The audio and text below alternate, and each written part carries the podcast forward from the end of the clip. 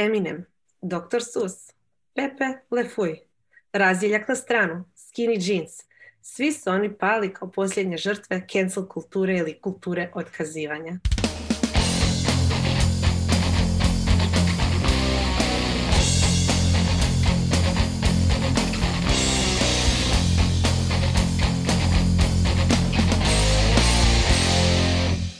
Dobrodošli u novu epizodu Netokracija podcasta. Ja sam Mija Biberović, a umjesto Ivana sa mnom su Tena Šver-Kester i Marko Tadić. Bog ekipa. Bog. Ćao Mija. Teno, ti si jednom davno bila u Netokracija podcastu. Marko, mislim, jesi bio jednom? Ili nisi ili ne, put? Ne, ovo je prvi put u ovom našem drugom podcastu, ili prvom da kažem. Da, da, da.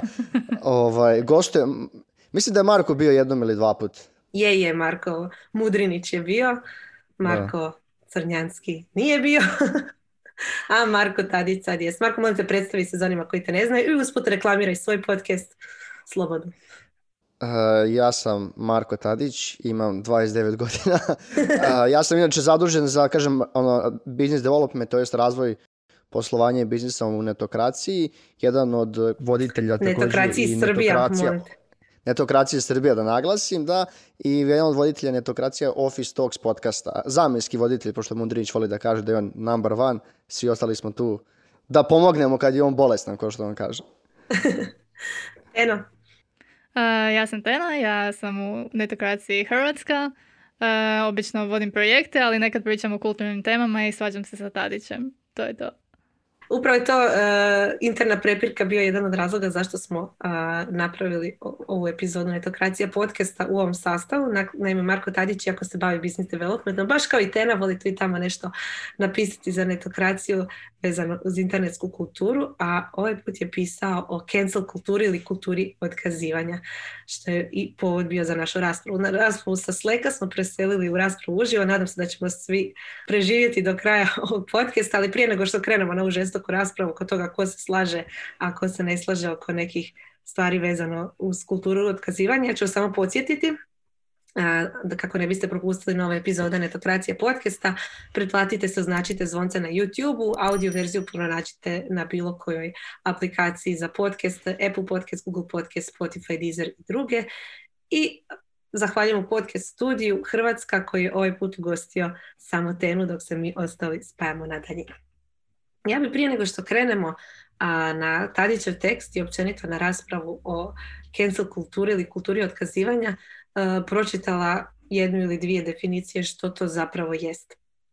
Uh, za pomoć sam se obratila Urban Dictionary u kojem drugom mjestu na internetu. Uh, I prva najpopularnija tamo definicija glasi otprilike ovako. Uh, dakle, cancel kultura ili kultura otkazivanja je moderni internetski fenomen gdje se prekida utjecaj ili slava određene osobe zbog upitnih poteza. Pokreće ga kritična masa ljudi koji brzo osuđuju, sporo preispituju.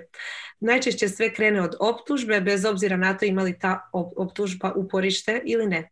Direktan je to rezultat neupućenosti ljudi uzrokovane komunikacijskim tehnologijama koje se razvijaju brže od našeg znanja.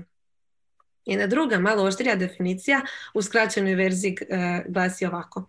Cancel kultura sastoji se od mnoštva narcističkih psihopata na društvenim mrežama koji blate druge ne bili se osjećali važnima. Njihova namjera usmjerena je prema vlastitom samoosnaživanju, a ne prema rješavanju problema. Zapravo, boli ih ona stvar, hoće li se situacija poboljšati ili ne. Najgori scenarij kad je motiv za otkazivanje nekoga nastao prije puno godina, primjerice ako smo nešto tweetnuli ili stavili na Facebook ili koju društvenu mrežu prije deseta godina, a sada to ispliva na vidjelo. Jer se uzima pretpostavka da su ti prošli događaji uh, točno predstavljanje osobe kako ona je danas i tako dalje. Cancel kultura je suđenje vješticama i selema na internetu. Čovječanstvo je napravilo puni krug. Gdje se mi nalazimo između ove dvije definicije, idemo vidjeti. Uh, ja bih prepustila Teni da ona uh, ubaci definiciju struke, jer vidim da se ne slaže s ovim mojim internetskim viđanjima stvari. Da, to su bile odlične definicije, ali možda bismo ipak malo neku neutralniju mogli ubaciti. Recimo, profesorica Lisa Nakamura sa Michigan University koja kaže da je u biti cancel kultura kulturni bojkot. Nešto što nam je odavno poznato jer odavno bojkotiramo proizvode s kojima se ne slažemo. A ovdje u doba društvenih mreža jednostavno možemo bojkotirati na neki drugi način koji je vrlo jednostavan jer samo kažeš cancel i onda ako vas se dovoljno skupi to je ipak e, nekakav utjecaj, očito u doba društvenih mreža. A stvar je u tome da je to ekonomija pažnje. Znači, danas u vrijeme društvenih mreža i kada zapravo dobivamo nekakvu lovu ili sredstva za život kroz lajkove, kroz e, viewove, kroz oglašavanje, kad nekome uskratiš pažnju, uskraćuješ mu zapravo i njegove prihode. I tu je gdje dolazi do potencijalnog problema jer zašto mi uskraćujemo nekog prihode? Ali to se događa i u običnom bojkotu. Ako kažeš da nećeš proizvo- kupovati proizvode od nekog proizvođača zato što se ne slažeš sa njihovim stajalištima, to je apsolutno ista stvar. Dobro, hvala profesorice Šojer-Keser. ja bi sad prešla na Tadićev tekst. Tadiću, možeš malo objasniti o čemu si ti pisao i zašto si uopće napisao takav tekst?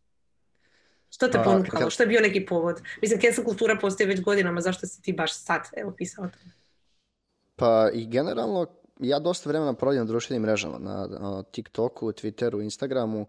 TikTok mi je neko pretredno najzanimljivije zbog tog brzog sadržaja koji je dostupan i volim da slušam i gledam šta mlađe generacije kako razmišljaju. Znaš kako kažu, na mlađima svet ostaje. Pa čisto zanima, da, na, želim da vidim kom mi to ostajemo taj svet i ono što trenutno mi se ništa ne sviđa, ova trenutna generacija koju mi ostajemo koja ostaje na, posle nas. Mislim, zašto sam ovo napisao, smatram da je nekako, da smo mnogo lako prihvatili ovu cancel kulturu kao nešto najnormalnije i mnogo lako nekog otkazujemo. Znaš, i došli smo u situaciju, ako nam se, šta god nam se ne sviđi, kao, čao. Mislim da smo došli u taj lov na veštice e, gde klinci bez ikakvog razmišljanja ili bilo šta, ako im se neko ne sviđa, odmah kreću ti neki cancel komentari.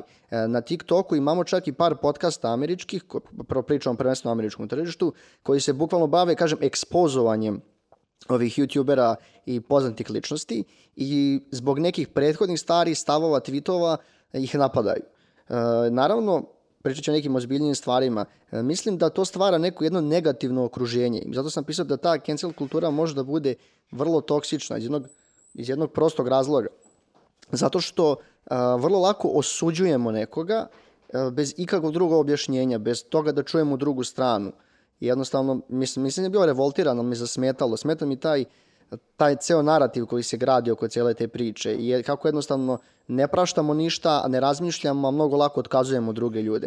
Prvenstveno zato što nam se vrlo često ne sviđaju. Možda ne taj njihov postupak sada, ali imam osjećaj e, bukvalno da pratimo i jedva čekamo da nekog otkažemo. Mislim da je dotle došlo i da to ide u nekom uh, i na to ide u nekom uh, pogrešnom smjeru. To je neko moje viđenje zašto sam napisao ovaj tekst. Uh, tekst je imao ukratko opis nekih situacija gdje su neki ljudi otkazani, po meni koji su možda dosta čudne i onako bizarne situacije.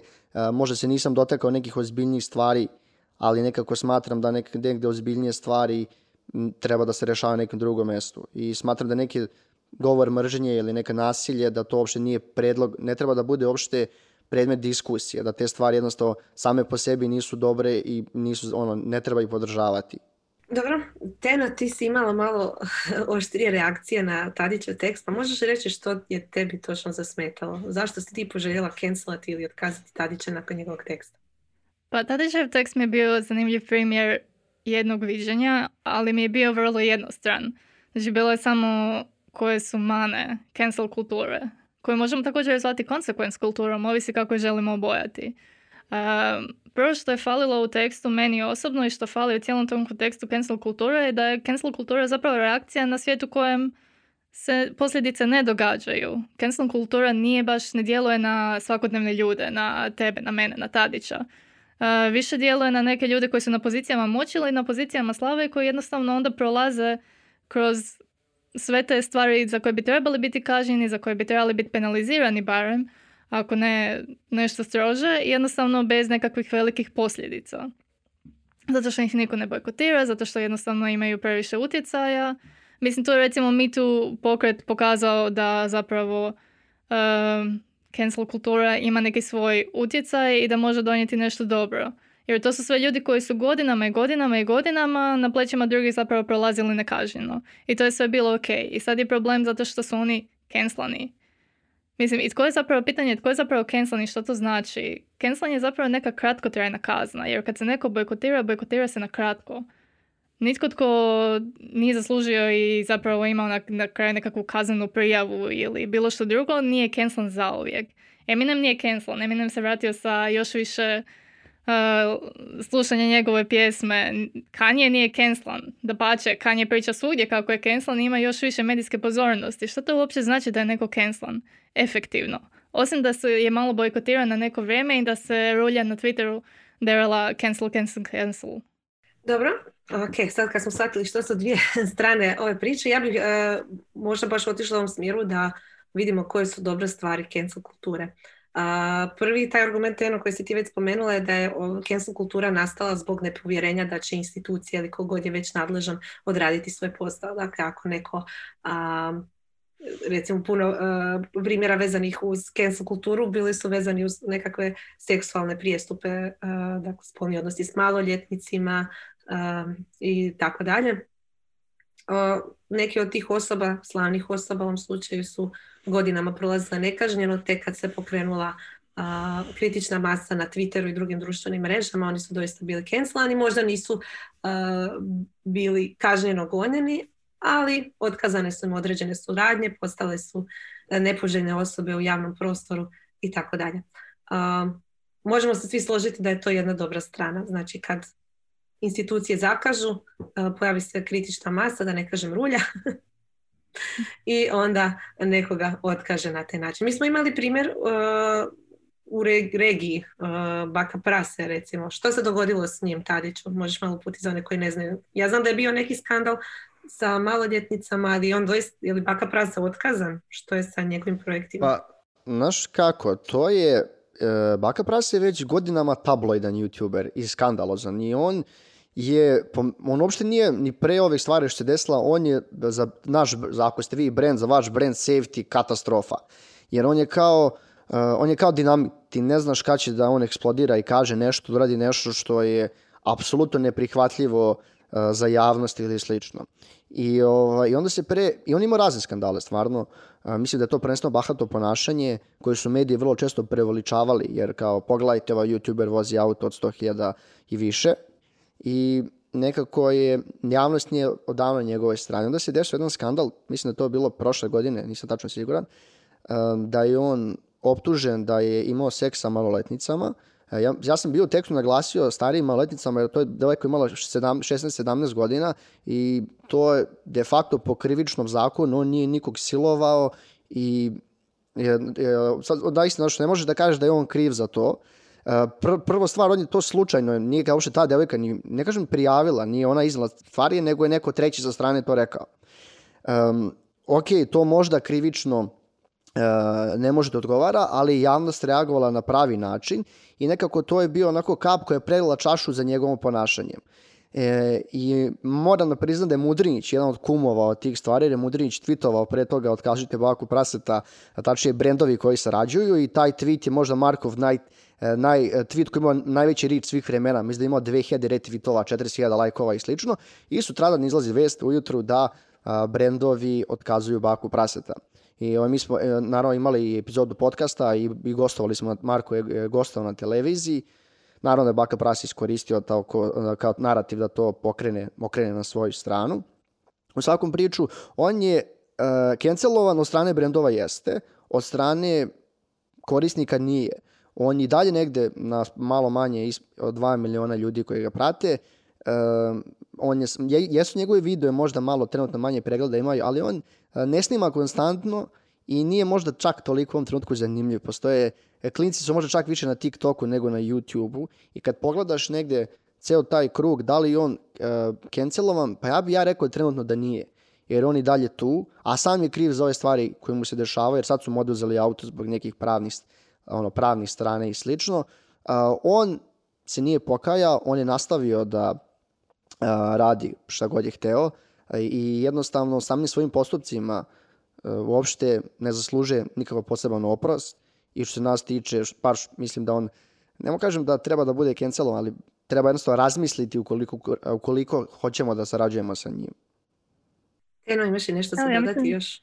Pa ne, mislim da je jednostavno to dobar primjer cancela i kako je zapravo privremeni jednostran. Ok, dobio je nekako financijske po prstima, sponzori su otkazali suradnje s njima, nije cancelan općenito, ali nitko nije cancelan zauvijek od svih, što je zapravo i moja poanta. Od idućih dobrih strana uh, cancel kulture je to dakle, da, je, da je doista izbacila neke negativce s javnog prostora, na jednostavno efektivan način kažnjava nedodirlje na pozicijama moći ili slave. I ti si tamo spomenula da je to digitalni oblik bojkota, što je bitan alat u pokretu ljudskih prava. Možeš li to malo još dodatno elaborirati? Pa da, u biti kad gledaš, znači, svi ti ljudi koji su cancelani imaju neke platforme sa kojih pričaju, sa kojima imaju utjecaj na javnost. Oni su u medijima, oni su na televiziji, oni su posvuda. Oni koji ih gledaju onda imaju osjećaj kao da zapravo ne mogu utjecati na to, ne mogu ništa reći ako su nečem povrijeđeni, ako su uvrijeđeni, ako misle da se krše njihova prava, nemaju kako reagirati. A cancel kultura im upravo daje taj glas. Isto kao što ti daje, recimo, možda nećeš utjecati na nekakav veliki kozmetički brand ako se ne slažeš sa, ne znam, testiranjem na životinjama, ali ono što ti možeš napraviti kao građanin je bojkotirati kupovinu proizvoda. Možeš bojkotirati da ne gledaš videe. Možeš bojkotirati sad malo glasnije kroz cancel culture da pozoveš sponzore ako vas se dovoljno skupi da oni također bojkotiraju s vama uh, osobu koja je na YouTubeu, na TikToku koju sponzoriraju, koju zapravo da pokažete da postoji kritična masa koja ne podržava to uh, ponašanje. Mislim, Znam da to ovo malo sad zvuči jako dosadno i navučeno, ali mislim da je to odlična vježba demokracije. Uh, ja volim glupe demokratske procese koji su ono užasno neučinkoviti, ali sudjelujem u njima, tipa ne znam, pisanje pisma podrške ili kad vidim nešto uh, loše u medijskom prostoru da to prijavim HND-u. I znam da je glupo. I znam da neće biti apsolutno nikakvog efekta da će mi HND poslati nekako rješenje da su oni osudili to ponašanje, da će potrošiti ne znam koliko kuna na omotnicu da mi to pošalju doma. I, ali bitno je da kad nekog vidiš da nešto krivo radi, da kažeš ja te vidim i ja ne podržavam to što ti sad radiš. Da je ta osoba nije mogla nekakav šovinistički tekst u medijima napraviti i onda proći nekažnjeno i misliti kao baš sam ok, svi su se slagali sa mnom. Ja se nisam slagala s tobom. A cancel movement je jednostavno način da jako puno ljudi kaže mi se nismo slagali s tobom i ovo nije ok da, od HND-a ćeš dobiti uh, dopis u kojem HND nešto osuđuje, ali ne može možda kazniti je član Hrvatskog novinarskog društva. Ali da, nekakva uh, upozorenje od neke institucije koja ima neku težinu, stvarno je. Mislim da. i da malo budem dosadna, oprosti, Mislim, mislim da je to ono vježba i da onda vježbaš i u politici i u svemu, da imaš osjećaj da zapravo to što ti, ne znam, glasaš i možda ti se čini da nema smisla, da ima smisla. Jer ako ima smisla da se dereš cancel, onda je sigurno ima smisla da se dereš na glasačkom listiću protiv nečega. Tako da, malo je ono stretch, ali mislim da je dobro da mlade generacije koje zapravo doživljavaju aktivizam i politiku i sve kroz pop kulturu zapravo dođu do tog nekog dijela procesa gdje mogu utjecati na veće stvari. Ne samo na to je li Kanye nešto objavio. Da, ja se djelomično slažem s tom i ovo što je tada spomenula da nove generacije, posebice na TikToku koje su prisutne, rade fascinantne stvari. Meni su otvorili oči oko nekih stvari koje sam uzimala zdravo za gotovo, nekih dogmi koji su ucrtane u nas, oko toga da bi možda malo kritički je trebalo razmisliti o nekim piscima koji su napisali neke velike klasike ili filozofima i njihovim načelima ili osobama koje su od uvijek prisutne u tom životu da ih smatraš točno jednom osobom, onda doznaš neke informacije o njima i razmisliš, aha, pa možda je osoba bila zadrta i tako dalje. Ono što mi je problem s druge strane je što je teško neke stvari gledati danas i primijeniti nekakva načela koja su bila prisutna ili moralne nekakve ne znam, standarde iz nekog prethodnog doba i reći ah danas je to neprihvatljivo i toga treba otkazati tu osobu nezgodno je, jer onda možemo izgubiti neke velike stvari iz prošlosti. Slažem se da treba diskutirati o njima, ali ne možemo sad u potpunosti promijeniti prošlost što se dogodila. To me dovodi do prve loše strane cancel kulture, je to pokušaj promjene prošlosti. Znači Disney Plus kanal je najavio da će pomalo izmijeniti klasike kao što su Dumbo, poznati slonić, mačke iz visokog društva, zato što postoje neki elementi rasizma. Sad, ja razumijem njihov poslovni potez jer ako želi dalje prikazivati taj sadržaj on mora biti prilagođen današnjici, ali pokušavanjem prepisivanja povijesti gubimo onaj trenutak da kritički raspravimo o njoj. Isto se do, događa sa Pepe Le Pew ili Pepe Le dakle tvorom koji je trebao biti dio filma crtića Space Jam drugog dijela, jer on postaje nepoželjna osoba zato što a, njegov pristup prema ženama, odnosno mačkama, nije baš ni bio najbolji, da to tako kažemo, ali izgubili smo priliku da se Pepe Le Pew ispriča ili nešto napravi za te svoje zločine koje je odrađivao u prošlosti. Mi smo ga radije samo otkazali da ne bismo izazivali neke skandale, da ne bi se pojavila neka rulja koja će to linčati. Vam me zanima vaše mišljenje o tome, što mislite o tom mijenjanju prošlosti da bi se uklopilo u današnje standarde? Pa meni se to ne sviđa. Uh, smatram da treba diskutovati, kao što si rekla. Uh, smatram da nije dobro brisati prošlost, jer ono, iz jednog prostog razloga uh, sad su dosta aktivna ono, gej rac, rasizam ili kako god. ta prošlost je tu po meni da bi nas naučila kako negdje naprijed treba da idemo i da gledamo. Moramo da shvatimo da i, i dalje će vjerojatno postojati ljudi koji ne razmišljaju na isti način kao i mi. Ali je, mislim da kroz neke primjere treba da edukujemo i osnažimo te stvari. Ne možemo ići na silu jer potrebno je dosta vremena da se neke, neke stvari dese i promene. A ako ovo za Pepe Fuja što si pomenula, o, mislim da je bilo, bila bi super stvar da, su, da su ga iskoristili da se izvinio, izvinio uh, toj mački. Mislim da ona bila mačka čak. O, ja ga iskreno, ja ipak kao muškarac ne mogu da pričam, ja ga nisam doživljao nikad kao predatora i ništa nije uticao na mene posebno, naravno, to je na mene, ja ne mogu da kažem da li neka devojka ili u tom trenutku devojčica ali majka gledala to i rekla da ovo mi se meni ne sviđa, ovo je nasilno, ovo ne treba bude tako. A ja to nisam video i imam razumevanja ukoliko je neko drugi video i kažem da, to je bilo tako. Ali smatram da su ovo čusto isključili i uradili iz neke komercijalne prirode, ne bi oni dobili hejt, jer se danas nekad, znaš ono, plašimo se da nas neko napadne javno i da se ono svi krenu da nas bojkotuju e, zbog nekih stvari koje su se desile pre.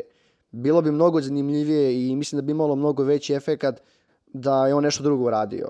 Da je igra, da ono, shvatio da je pogrešio ili da se jednostavno, znaš, ono, promenio svoju politiku, promenio svoju priču. Tako da to je, to je ono zašto sam ja isto, ono, kad, sam, kad sam pisao, mislim da e, mnogo, to su bila neka druga vremena i drugi su drugačije razmišljali. Mi razmišljamo drugačije sad danas. I ne možemo da kažem, e, ti si loš čovjek, ti si ovakav, ti si onakav što nisi razmišljao koji ja. Možda nije imao ko da ga edukuje, nije mogao da čuje drugačije. Učenje tako, nažalost. E, tako da smatram da to e, možda bi trebalo na drugi način da se uradi. Također smatram da danas nema, nema, ne treba da bude i da nema mesta rasizmu, homofobiji i drugim stvarima, ali smatram da treba da se možda uradi na drugi način, e, da će ovaj samo taj, e, ti si cancelovan, ono, hashtag RIP, samo učiniti po meni onako, ne, ne, neću raditi toliko dobro koliko mi želimo. Eno, Pepe Lefuj, jesmo ga trebali cancelati ili pustiti ga, pustiti ga da se iskupi za svoje grijehe prošlosti? Pa ja se donekle slažem s vama. Mislim da se povijest ne može ponovo pisati, ni u kojem slučaju. Um, I ima puno toga što trebamo gledati u kontekstu u kojem je nastalo, kao proizvod svog vremena. Mislim, tako bismo mogli većinu književnosti izbaciti, hrpu filmografije. Ali s druge strane, da li mi je Pepe tu prijelomna točka? Mislim da se to moraš gledati u kontekstu u kojem se on prikazuje i kome se on prikazuje. Recimo, da li će trogodišnje dijete ili petogodišnje ili šestogodišnje shvatiti ako se on ispriča. Jer ono nema, dijete nema to iskustvo koje imamo mi u kojem smo već to gledali smo ga, promislili smo ga, znamo da je radio krivo. Sad u ovom nekakvom svijetu u kojem živimo se to ne tolerira i to je ok. Svi promoviramo konsent. Um, da li će to malo dijete shvatiti, da li ima cijeli taj kontekst u kojem bi to trebalo shvatiti pa da to zbilja ima neki efekt? Mm, nisam sigurna. Da li se mogu introdusati kao lik koji više nije neželjeni svodnik? Mogao je, ali mislim ne vidim da je ukidanje PPA baš nekog pretjerano zakinulo. ne vidim da je baš Pepe plaća u kutu i brine se za svoju egzistenciju. Um, I mislim da zapravo firme cijelo vrijeme donose takve odluke. Isto smo pričali o tome da se uh, Mr. Potato Head promijenio i da sad više nije Mr. and Mrs. ili ne znam što se dogodilo, ali također igračke imaju milijune iteracija koje se zapravo prilagođavaju dobu i tržištu. To nije ništa novo. Ja, filmovi koji se prilagođavaju tržištu, koji izbacuju scene, koji izbacuju likove, to je također proces koji se stalno događa i sad smo nalijepili veliku naljepnicu cancel culture i sad je to jako tragično. Odjednom mi svi plaćamo za Pepeom. Nisam sigurna da bi nam, da nismo zalijepili cancel culture, bilo stalo do Pepe, iskreno. Također dosta filmova iz onih 50 i 60 koji su danas klasici, uh, ono, pa Casablanca do Prohuelo sa Vihorom i neki drugi stvari, isto bi onda na osnovu toga nekog, ono, na, ne kažem nasilja, ali neke stvari mogli da se protumače kao nasilje i onda bi njih mogli da cancelujemo. Mislim da, ne, ne, naravno da se smatram da u ovom trenutku, kao što si rekla, tržište je dosta bitno, vreme u kojem živimo je dosta bitno i da se i brendovi i filmovi i slično stvari menjaju. Ali mislim da, um, znaš, neke stvari treba da ostanu u prošlosti. Sad, nisam siguran ako bi, da su samo uključili njega u taj Space Jam, da li bi to imalo neki toliki revolt, ali možda bi kod, kod ove nove generacije. Tako što se tiče toga, znaš, ja imam neko svoje mišljenje, mislim da ne treba, ali s opet druge strane, e, ja nisam ja taj da odlučujem. Ako na kraju Disney kaže ovo će nama doneti negativni publicitet, meni to sa biznis strane, ko se bavi parama i biznisu, apsolutno ima smisla. Kao matori, kao gotov si, više ne postojiš, znaš. A, ba dobro, mislim, Pepe Lebu je tu samo jedan od primjera i lakše je puno raspravljati o tome kad je to nije stvarna osoba i nije stvaran lik i nego, ne ovise njegovi tvorići o tome hoće li biti on cancelan ili ne. Međutim, uh, on je problem je kad se ovakve stvari preliju na male ljude. Dakle, jedno je kad pričamo o imaginarnim likovima, crtanim likovima, o influencerima čija egzistencija neće biti ugrožena ako privremeno ne budu mogli surađivati s brendovima. Ali ja sam se potrudila izvući nekoliko primjera gdje se cancel kultura počela predjevati na malog čovjeka. Zapravo, jedan od prvih primjera cancel kulture za koje sam ja čula još dolazi iz 2013. godine gdje smo vidjeli na Twitteru jednu osobu koja je napravila vrlo glupu šalu, ušla avion i kad je izašla iz njega vidjela je da je pola svijeta Twittera mrzi, da je dobila otkaz i tako dalje. Dakle, o čemu se radilo.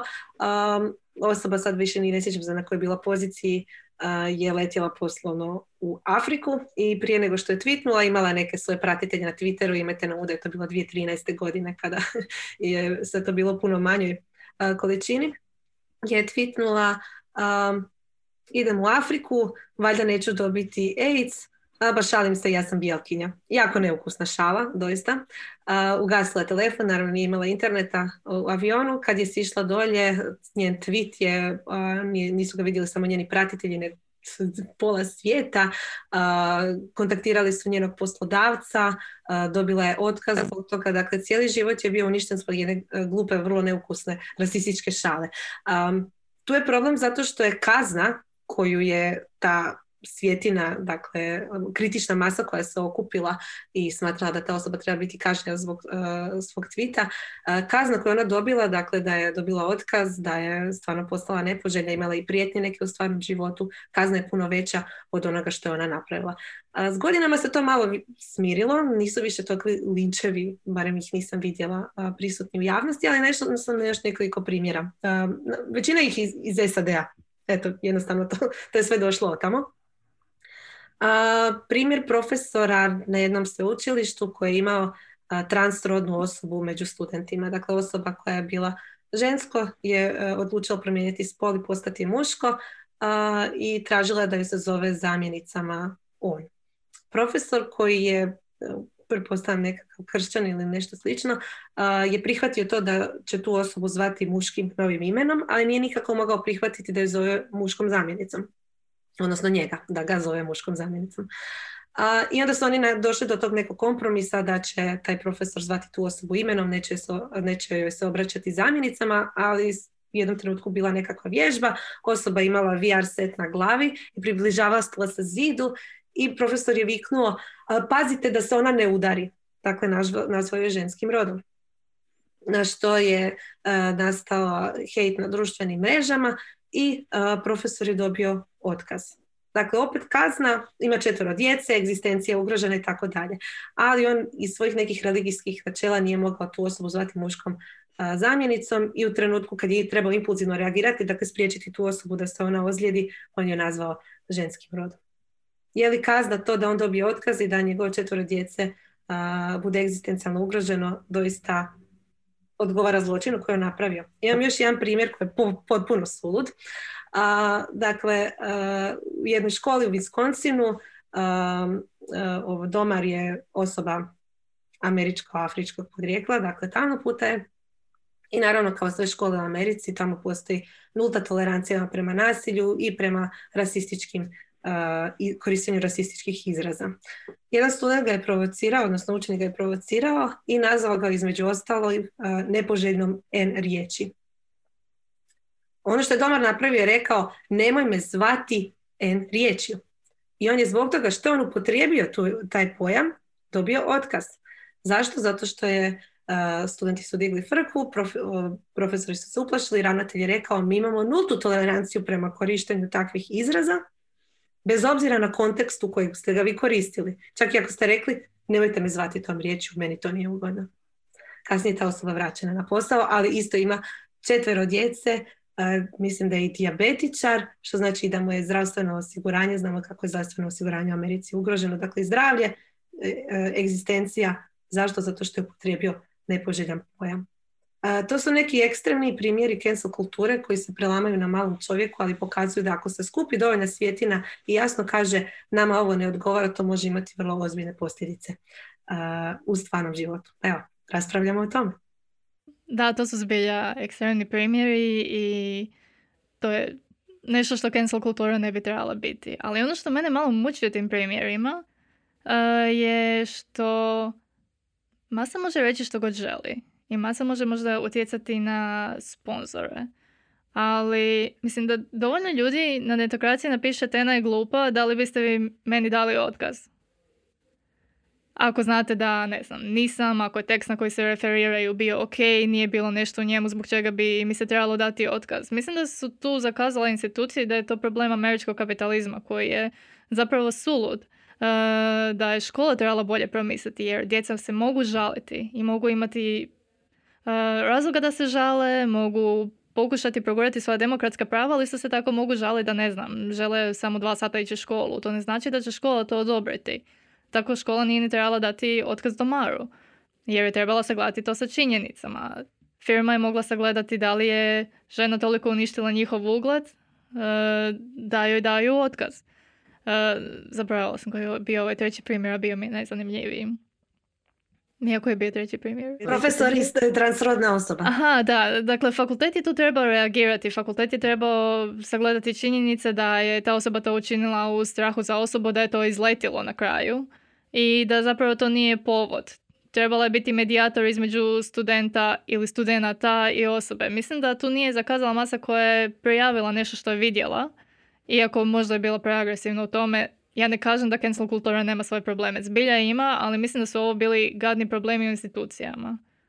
I da to nije problem demokratskog procesa u kojem se ti žališ na nešto, nego je problem institucija kojima je jednostavno, ono, lakše mi je reći, e, evo ti otkaz, nego zapravo rješavati probleme koji su kompleksni. A to nije način na koji društvo treba funkcionirati. Znaš kako, mislim da kao slažem se što je Stena rekla da je i moramo gledati sistem u koju, Amerika trenutno se nalazi sistem prethodnih par godina. Oni su jedno izuzetno podeljeno društvo između levo i desno i nema ništa između. ovo su, nažalost, zaista loši primjeri koji cancel kultura može da, može da izrodi iz jednog prostog razloga što nije bilo dovoljno, znači ono, prenaglašeno i nije bilo dovoljno, dovoljno razumevanja za, i, za te, i za obe strane. E, također, znamo da kak, negdje, ako pratimo američku kulturu i američku politiku, e, to je, pogotovo što tiče rasizma, to je, nažalost, u njihovoj kulturi postoji već 300 godina i oni su dosta osjetljivi na to i previše osjetljivi. I e, ja iskreno, znaš ono, ako pogledaš filmove koji organizuju afroamerikanci, ta njihova n se non stop upotrebljava što je oni smatraju da mogu sami sebe da zovu, a drugi rase nešto je opet skroz prihvatljivo. Ali problem je što to je ono, stvorilo vjerojatno neki narativ i ko zna šta stvara. Mislim da mi ne možemo da razumijemo šta se dešava tu. E, slažem se da to je jedno jako, jako jedno čudno društvo, podijeljeno i smatram da e, to je taj mentalitet rulje o kome smo mi pričali. E, da ljudi su odmah skočili i kao, hej, on je kriv, on je ovo klinca nazvao N-word, on je ovu osobu koja je da li je promenila pol transrodnu nazvao pogrešnom zamenicom. Vrlo često mi onako reflektujemo možda neke strahove, ajde mi da okružimo da optužimo njega, da neko ispadne da mi ne mislimo tako ili slično i onda se to prenaglašava. Mislim da je apsolutno, kao što je Tena rekla, ovdje institucije e, moraju da imaju odgovornost. Ovdje institucije moraju da e, moraju da e, kažu, kažu svoj stav. Amerika, opet, ljudi su plašljivi, institucije su vratno plašljive, ali su pogrešile. Jer oni, znaš, ako ode u medije, gotovi su. Ako ode u medije, gotovi su. Ako ode vamo, gotovi su. To su, znaš, ono, problemi s kojim jedno društvo savremeno mora da se razvija i učimo na tim pogrešnim i, do, i dobrim i lošim stranama i pogrešnim primjerima kako se postaviti. Mislim, dobra stvar je da ovaj domar vraćen, vraćen na posao, jer opet, vidiš, saznali smo da dosta ljudi u Americi ima četvoro dece, što je ovaj, to su zaista ekstremni primjeri, ali ono što sam rekao, treba se, znaš, da moramo se brinuti da, e, da takvi neki, ne, to ne postane često. Zato sam ja negdje pisao, mislim da klinci, ako pratite pogotovo TikTok i komentare, mnogo lako, mnogo lako napadamo druge ljude, samo zato što ih ne volimo i što i vrlo često tražimo od nekog ko je, na primjer, ono, kažem, čistunac, tražimo mu nešto što je uradio pre, rekao, imao neki offensive joke koji nikom nije bio smiješan tad. Znači, ono, e, kao, e, ti si rekao to, to je uvredljivo, hajde da te cancelujemo. Moramo da se brinemo uh, i da pazimo da, da ova kultura koja je toksična uh, ne, ne postane stvarnost i realnost. Jer mi moramo da razmišljamo o toj cancelovane osobi. Ja ne, ne pričam o ljudima koji su izvršili nasilje, silovanje i slično. Oni treba da odgovaraju i krivično ukoliko ima osnova i javno. Ali vrlo često napadamo neke mlade influencere, tiktokere, youtubere koji su dalje mladi, koji rastu, razvijaju se, formiraju svoje mišljenje. Ne dajemo im priliku da se E, da se izvinu. Ako slučajno imamo, ako, ako se izvinu javno, to su dalje u komentarima ovaj fake, radiš samo sve zbog para ili pregleda, ovo nije ja, ovo nije istina. Znači ja sam ja napisao ljudski je grešiti, ali i praštati. Mislim, sad ne ispadne da sam neki vernik i citiram nešto. Mislim da smo mi svi nešto pogrešili, a oprostili smo. No? I mi smo mi možda, pra... ono, i mi smo nekom oprostili. Ako neko deset puta radi neku stvar, ako je ono, uh, i, dalje se ponaša tako, onda mi ne možemo nekom oprostiti jer je takav. Znaš, mislim da je tu, ne znam, Logan Paul dobar primjer.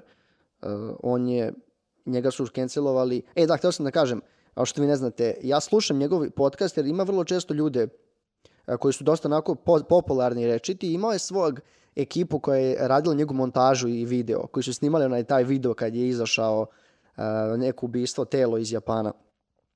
Uh, taj čovjek, videograf koji je snimao, je bio cancelovan gore deset puta nego Logan Paul, jer je on dozvolio da to ode u etar, on je to editovao, prošao, nije rekao, izgubio je sve poslove narednih ono x godina. Mi, naš, možda mi to nismo vidjeli, nismo čuli, ali takve stvari se, uh, takve stvari se dešavaju. To je još jedan primjer kad je neko cancelovan jer zbog pritiska javnosti u tom trenutku. A ako se smijem osvrnuti, došlo bi do neke zadnje točke uh, koju sam ja izdvojila kao mm. lošu stranu, a cijelo vrijeme provlačimo, a to je da kad nekog cancelaš, kad nekog otkažeš, to zvuči nekako finalno. Ti si pogriješio i gotovo. Nemate yes. više. I to stavlja jako malo prostora za raspravu. A pogotovo znamo kako informacije putuju putem društvenih mreža. A, e, došlo je i do onog pojma post istine, dakle tek se kasnije vidi što je zapravo bilo.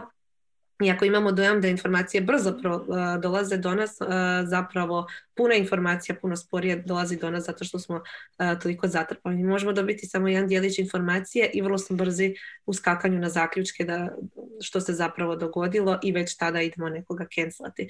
Cancel kultura um, jako zapravo ostavlja malo prostora za dijalog, za konstruktivnu raspravu. A mislim da je ono što si ti teno spomenula, takva rasprava a, ipak nekak, nekakav temelj demokracije više nego čisto otkazivanje nekoga. Pa nisam sigurna kako možemo prijeći iz toga, mislim, ok, super, počeli smo kritički promišljati, idemo izbacivati osobe koje se ponašaju nepoželjno iz nekog javnog života diskursa, a kako sad da to malo usporimo, odemo korak natrag i damo bar priliku za nekakav civilizirani razgovor, što je vrlo teško postići na društvenim mrežama, prije nego što dođemo do nekih zaključaka što se zapravo dogodilo. Pa ja nemam rješenje. Ja, ja ne znam. Mislim, da, nemam rješenje. Ja želim prvenstveno da kažem, pošto smo mi e, diskutovali o, kad sam objavio tekst, e, ja se apsolutno s onim stavima koje Tena izjela e, slažem. Ja, ja sam također smatrao da je taj moj drugi deo teksta možda bio malo, možda sam ga nekako prekratko završio, da nisam dao tu, zašto to dobra stvar i one teno što si ti stavove iznala, oni su apsolutno na mjestu. Neki ljudi apsolutno ne zaslužuju da budu na javnom životu kao što smo rekli, dešava se da institucije zakažu, ali one moraju imati odgovornost. Platforme isto moraju imati odgovornost, koliko i kreatori. Svi moraju imati odgovornost.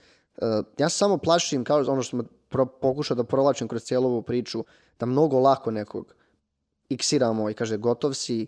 Znaš, mi ne znamo kako se ta osoba osjeća koja je mlada, koja je ono... Kako je njoj kad dobiješ milion, vratno preteći poruka, zato što si iznao nešto bez veze, što ti možda čak ispalo kao šala i ti pokušaš da se, ono, kažeš ljudi, šalio sam se, ne važi, gotovo je. Znaš, to je ono što me brine. Mislim da je Eminem tu dobro postupio, mislim e, generacija Z ga je pokušala cancelati zbog nekih pjesama od prije. On je samo izdao novu pjesmu i rekao tone deaf. Mene e, ništa e, što vi govorite ne dotiče i ono, možete me cancelati koliko god puta hoćete i onda je diskusija tu nekako zamrla puno ljudi nemaju tu snagu reći hej, uh, ok, pogriješio sam, idem se ispričati ili kad se ispriča ono što ti kažeš često to bude a isprika je fake, nije dovoljno iskrena, trebao si se ispričati na ovaj ili onaj način. Uh, može se, vidjela sam neke kreatore koji uh, su uspjeli se ispričati, uh, promijeniti neke svoje stavove i nastaviti sa kreiranjem sadržaja i okupljanjem zajednice i dalje ali ono što ponavljam se bojim da to cancelanje, otkazivanje zvuči tako konačno da je vrlo teško ono, sabrati se i, reći ajmo prodiskutirati prije nego što otkažemo sve. Pa to, ne znam, nekako se ne slažem s tim zato što, kao što sam već rekla, to cancelanje nikad nije finalno. Mislim, svi ovi slavne osobe koje su najviše cancelane navodno, Sve one jako puno pričaju o tome u medijima, na televizijama, na Ellen, uh, pišu otvorena pisma koja onda prenose sve mediji. Znaš, nije da si ti baš cancelan i da si izgubio platformu. Da pače, imaš još medijske pozornosti. Tako da nisam sigurna da je to cancelanje tako finalno koliko mi govorimo. Osim u ovom slučaju kad zapravo institucije zakažu i ne naprave svoj posao, kad ne zaštite svoje zaposlenike, kad ne zaštite studente, kad ne zaštite koga god. Uh, I mislim da je tu problem sa cancel kulturom što nam je postala izlika. Ako nešto krivo napravimo, ako nam se nešto ne sviđa, ako se ne želi institucija, tvrtka ili nešto nositi sa nekim problemom, jednostavno lijepi cancel culture made us do it. Što nije točno i što nije ok. I mislim da ako previše se vićemo cancel kao dječak koji je vikao vuk, da će to jednostavno izgubiti bilo kakav efekt. Onda će se svi ispričavati sa aha, cancel kultura, nismo mi krivi, nismo ništa mogli, izgubili smo novce, izgubili smo publicitet, mogli su nas tužiti, bla, bla, bla, bla, bla, bla, bla. I za sve će biti kriva nekakva masa koja je jednostavno izrazila svoje mišljenje, što ne može biti. I mislim da onda možemo jednostavno uh, otići u nekakav ekstrem i za sve govoriti, za sve koji imaju nekakve posljedice za svoje tijela, reći da je cancel culture. Možemo reći da je, ne znam, Jadan Sanader patio zbog cancel culture pa nije mogao biti premijer više. Što nije točno. Imao je jednostavno posljedice koje su slijedile iz nekakvih događanja. Ali isto tako na sve možemo zalijepiti cancel. Ako tako gledamo. Mislim da je upravo opasnost cancel kulture u tome da postane bezvrijedna zato što je sve cancel. Cancel skinny jeans, cancel proljeće, cancel 2021, cancel, cancel, cancel. Jednostavno, ako to previše koristimo, izgubit ćemo momentu. Pa ja se slažem da trebamo cancelati i cancel kulturu jer očito izgubila nekakav svoj smisao i, i s jedne i s druge strane i da uh, je i ima utjecaj, a i da nema kad se pretjerano koristi.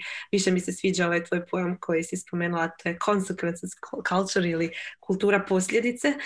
A, I da i mislim da treba postojati nekakav proces suđenja ili barem nekakve civilizirane diskusije prije nego što se nekoga prelako otkaže.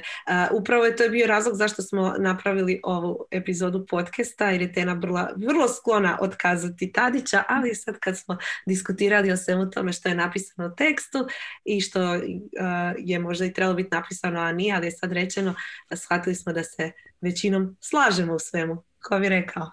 Ali Tadiću samo bih te privremeno cancelala. Da, mislim, ja, ja bi vjerojatno, ja bi vjerojatno neko, ovaj, su našem narodnom podcastu izvinio ili tako nešto, nešto bi smislili, pokaja, pokajao bi se i tako bi to, fake. onda bi, valjda bi me vratili poslije nekog vremena. Fake, da, fake, fake, fake. E, e, hvala vam na sudjelovanju u ovoj epizodi uh, Netokracije podcasta. Ja se nadam da je bila zanimljiva našim slušateljima i gledateljima. Ja se ispričavam zbog svog glasa, nadam se da nije narušio ovu epizodu, ali nisam mogla propustiti sudjelovanje u nje. kako ne biste propustili iduće epizode, podsjećam da se pretplatite putem YouTube, označite zvonce, audio verziju pronađite na podcast aplikacijama i hvala podcast studiju što je ugostio Tenu ovaj put. Pozdrav! Ćao! Ćao svima!